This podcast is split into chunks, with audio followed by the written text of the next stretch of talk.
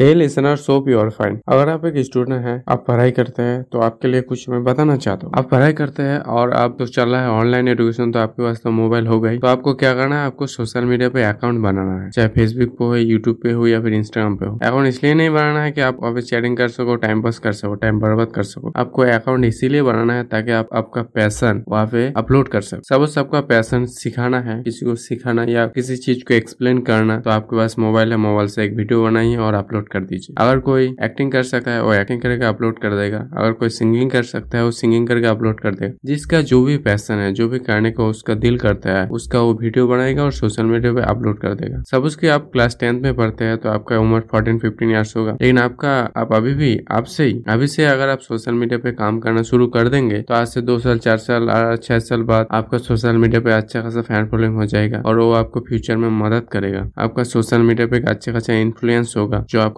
मदद करेगा। तो इसीलिए अगर आप छोटा है, मैंने तो छोटा से किया नहीं था क्योंकि हमारे टाइम पे उतना मोबाइल नहीं था और ना ही हमें मिला था। लेकिन आपको तो आप मिल गया ऑनलाइन एजुकेशन के ज़रिए। तो आपको कर देना है। सोशल मीडिया पे अकाउंट बनाना है और वहाँ पे आपका पैसन आपका जो भी कुछ टैलेंट है, लोगों को साथ दिखाना है। हो सकता है आपको थोड़ा सा डर लगे नर्वस लगे। आपका टैलेंट पे आपका शक हो कि ऐसा लोग कैसा रिएक्शन देगा। लेकिन बिल्कुल आप घबराना नहीं है। बस अपना पैसन करते जाओ। जैसा भी होता है, जैसा भी वीडियो बनता है, आप बनाते जाओ और अपलोड करते जाओ। कभी ना कभी लोग तो देखेंगे और लोगों को पसंद आएँगे। तो अगर आप अभी से वो काम करना शुरू कर देंगे तो फ्यूचर में ये आपको मदद कर सकता है ऐसा मुझे लगता ठीक है तो आप बना लो। लेकिन टाइम पास मत करना वहाँ पे, जो हर पूरा टाइम पढ़ाई छोड़ के सिर्फ़ सोशल मीडिया पे स्क्रॉल करते रहो। ऐसा कभी भी मत करना। ऐसा करोगे तो गलती करोगे तो फ्यूचर बर्बाद हो जाएगा। ऐसा नहीं करना है। उसको अच्छा काम में लगाना है। तो आज के लिए बस इतना ही। कल हम फिर मिलेंगे। तब तक के लिए थैंक यू बाय